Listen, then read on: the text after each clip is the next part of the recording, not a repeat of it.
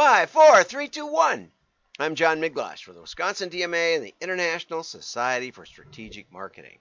Okay, I'm going to feature Andrew Ettinger, Ettinger today because I like his ads and his posts on LinkedIn. And if you wonder why I'm a minute late, it's because I was making sure that Andrew's picture was in there along with his post. Okay, so Facebook spent 65 million on media globally last year. Of that spend, 405 million was spent on offline media, while only 245 million was spent on digital channels. Now, I did ask Andrew in the comments below a couple of weeks ago, does does Facebook count all its promotion of Facebook? For example, in every every place you look, you know, up in the upper left, there's a little Facebook bug. You know, Facebook is well branded across Facebook, and every time you you you know you go to your page that you manage, it says, "Would you like to buy an ad?" So I'm pretty sure they don't count that, and that's probably a billion dollars worth of ad spend. But where they spend discretional money, you know, that's just baked into what they are. But where they spend discretional money, they could be buying Google clicks to get people to Facebook, but instead they're doing outdoor or they're doing direct mail or they're I have I don't know if I've gotten Facebook. I've gotten a lot of LinkedIn. I've gotten a lot of um, I've gotten a lot of um, not just a lot of a lot of different. I have a, a drawer I throw all my digital advertisers in. But anyway, so that being said, this means Facebook spends 62% of their media budget on offline media, while only 38% is directed to digital. There's something to think about. Now, if your company is not you know, is not location based where people can drive to your store, then outdoor is probably not for you. But mail still is almost no matter what you're selling.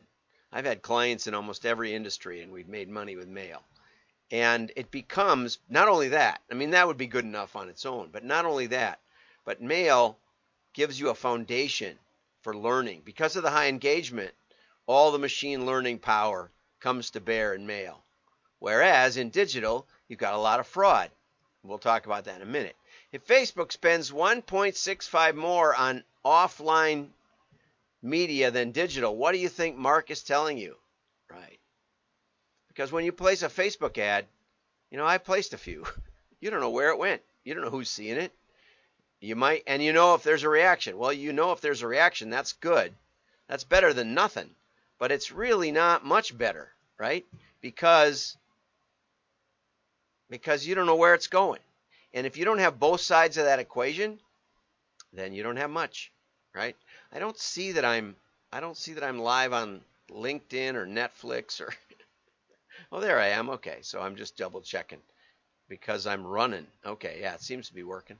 I don't see any anybody saying hello, which I always like when they say hello because it makes me feel special. No, that's not why. It's because there I am. I'm on LinkedIn. I'm on YouTube also. So YouTube hello, seems to be the like best place functionally to watch. Um, LinkedIn is kind of iffy. Anyway, so Andrew, thanks for that, and that is really, really real. And uh, let's go on. Let's go on to the. Oh, I wanted to say a special congratulations to Eric Koenig, who's been uh, promoted to president and chief strategist. Okay, and that's effective April 1st. And they said a lot of nice things. The co-founder said uh, or Eric said, having been with SQL since my entire career opened uh, since they opened the doors, I felt a level of personal accountability for the growth of the agency and the success of our clients. That's a great thing to say. That's a great perspective. I always tried to put the success of my clients ahead of my own success. I think my wife wishes it would have I would have been a typical marketing agency. but anyway, it sounds like Eric's not typical and neither were we. Okay, experienced.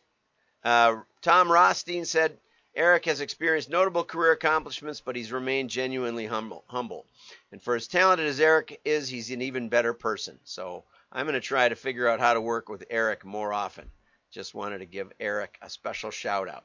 Okay, now over to the news. Let's see what we got in the news. SpaceX successfully launches astronauts using a recycled spacecraft for the first time. I remember a cartoon back in the when we were shooting lots of spacecraft, and the astronauts are are both. the astronauts are sitting there as they're about to launch, saying, "Does it bother you that this this project went to the lowest bidder?" well, now SpaceX is recycling spacecraft, and so you know, if you like to buy used shoes on eBay, then you could be a SpaceX astronaut. Okay. Uh, U.S. ad market turns in the best March ever, up 25% versus 2020, but up 7% versus 2019. So, year over year, we're up, up, up. and here's a graph that shows it. I always like graphs, but you know, if you really want a good graph, this is from How to Lie with Statistics. I highly recommend it, and I have a PDF of it that I sent to all my children somewhere. And so, if you haven't ever read How to Lie with Statistics, you definitely need to because it's in the news every day. And here's a good example. If you wanted to make this look more dramatic, you would chop off the scale instead of at 200, uh, 200 million, probably. Instead of 200 million here, you'd make you just chop the graph there, and you get this huge graph and a, and a tiny graph and an even bigger graph, and it would look dramatic. And so that's something for you to think about when you do your presentations. Milwaukee is advertising as a bold, modern, experienced, obsessed destination. So, in that light, I promise we're going to try and find some speakeasy bar in someone's basement that's still open and we can have our next meetup from the bar. That's our goal. Uh, I'm telling the style consultant we got to go find some place that's open at like three in the afternoon so that so that Andrew no so that Matthew Parker can come because it's past his bedtime by then. Okay, let's go on. Fraud bots are killing your customer acquisition and costing you millions. Okay, uh, and uh, this is from Checks, and Checks is a legit place man, they know they know how to spot the bot. And that is a great skill. Okay? And so they studied 30 leading digital retailers that were spending at least a half a million a month on search stuff. Okay? And they found they analyzed all these bots and they found out that there were 30 but or no that they were there were 8 in our in our analysis one in every 50 bots arrived by a paid, paid search, but there were eight that really mattered. I don't know where it says that in the oh, eight bots caught on the e-commerce sites. Okay, whether from paid search such as Google, Microsoft, or your social campaigns such as bots on Facebook, LinkedIn, Pinterest, Instagram, or Snapchat. No matter what, these bots self-identify in eight ways. Okay, and so here's what the bots are up to. One is first is that they go and they click their way into your checkout page. Wow, in our study, this alone equated to more than 3.5 million bot clicks. Okay, clogging up online baskets, causing logistical and refund challenges, and skewing vital metrics. This included filling out forms and making purchases. Okay, and some loan company was making fake loans and then chucking them when they found out that they were bots. Returners Thousands of different bots returned several hundred times. Okay? Now, I'm not sure this is a, a fault of digital advertising per se. What's a typical acquisition cost? Boy, it can be all over the map. You know, I remember when I was tracking it really closely, um, and this was back, you know, years ago. It was $200 on some media sources and it was $2 on others. Okay, so that's 100 times variation on stuff we were advertising in. And um, ironically, the uh, $200 were no better conversion than the $2 ones.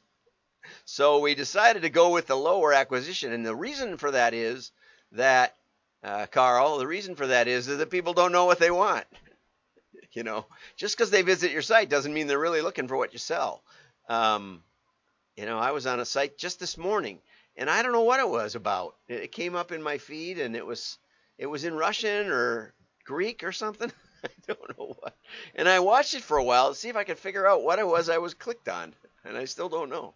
Um, okay, so anyway, all of these things are partly because we want to place orders without anybody talking to anybody. We want to make it so slick and easy that the bots can come into our sites. And we also, and this was something that Andrew Ettinger, in his excellent interview by David Rosendahl a couple of about a month ago now, uh, and I have a uh, an abbreviated one. I think I'll put that in the members only on WDMA. Um, I have an abbreviated 20 minute one that kind of gets at the gist of it.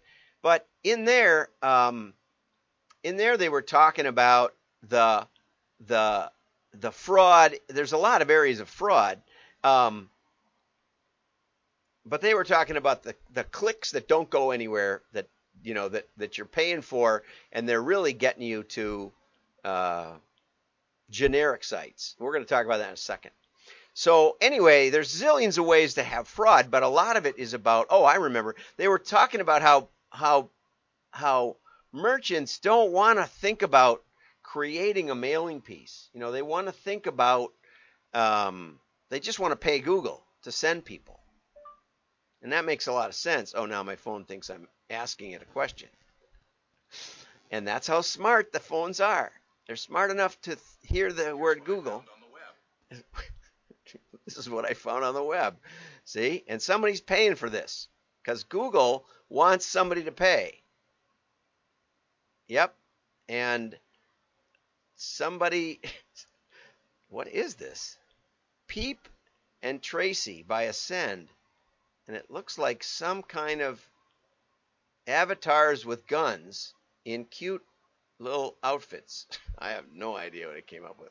But SoundCloud maybe paid for that. Cool, huh? And a lot of these bots are, are hired by your competitors to turn your customer sites into a mess. It's wonderful. But anyway, so if you're paying someone else to do your thinking for you, then maybe you deserve it.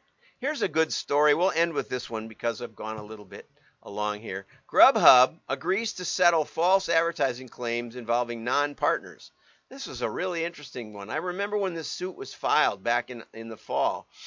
Delivery. Uh, okay, so there's this there's this restaurant called Fresh Craft Beer Bar and Kitchen that claimed that when you go when, when you search for their site explicitly for their site. Google would put Grubhub above their site. Okay? And even if you search for their site explicitly, okay? you know, there was a time when the web was kind of like fair. and if you were looking for a specific site, you could find it. Not anymore. But then when you went to Grubhub, because it was up above, right? So here's Fresh Craft on Grubhub. This is a picture of the um, of the Grubhub of the Grubhub link. Okay, and so there it is. It looks like you got it. You're really good. And so your your customer clicks on it, and guess what happens? Okay, what happens is that it says this restaurant is not taking online orders. Try a similar restaurant nearby because Freshcraft didn't want to pay Grubhub. Clicking in the app, it said Freshcraft is closed.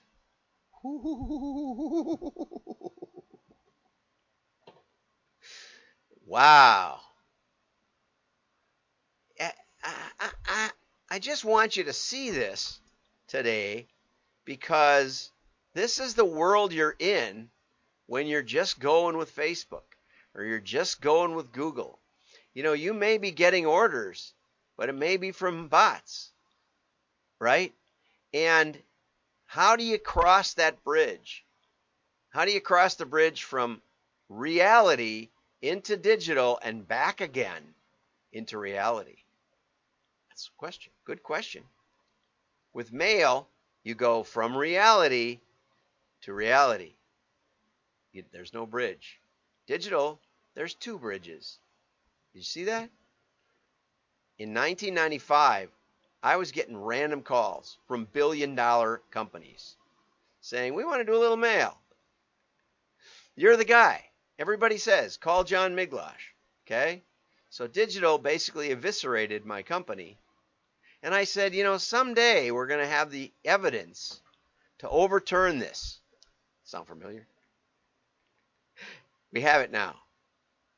And if you're not looking into it, and I know you got your MBA in marketing, you went through an undergrad in marketing, and you never heard one lecture on mail. It's just amazing. It's like it's like digital took over and they took over the news sources and they don't even let the mailers talk. But we're coming back. We have the evidence. WDMA.org. Go over there and sign up.